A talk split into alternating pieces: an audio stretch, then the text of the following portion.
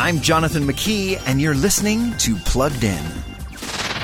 Josh and Jordan Bell both want to be professional basketball players when they grow up, just like dad was. But life delivers some unexpected turns in that crossover from boyhood to manhood, and their perseverance is tested.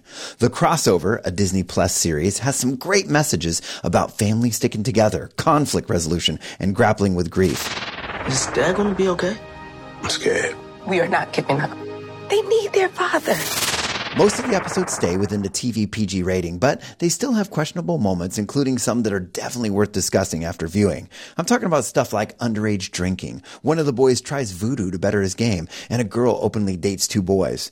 Concerns like these contrast with the positive family messages in the crossover, which families will need to consider carefully. Before streaming the latest shows, visit pluggedin.com slash radio. I'm Jonathan McKee with Focus on the Family's Plugged In.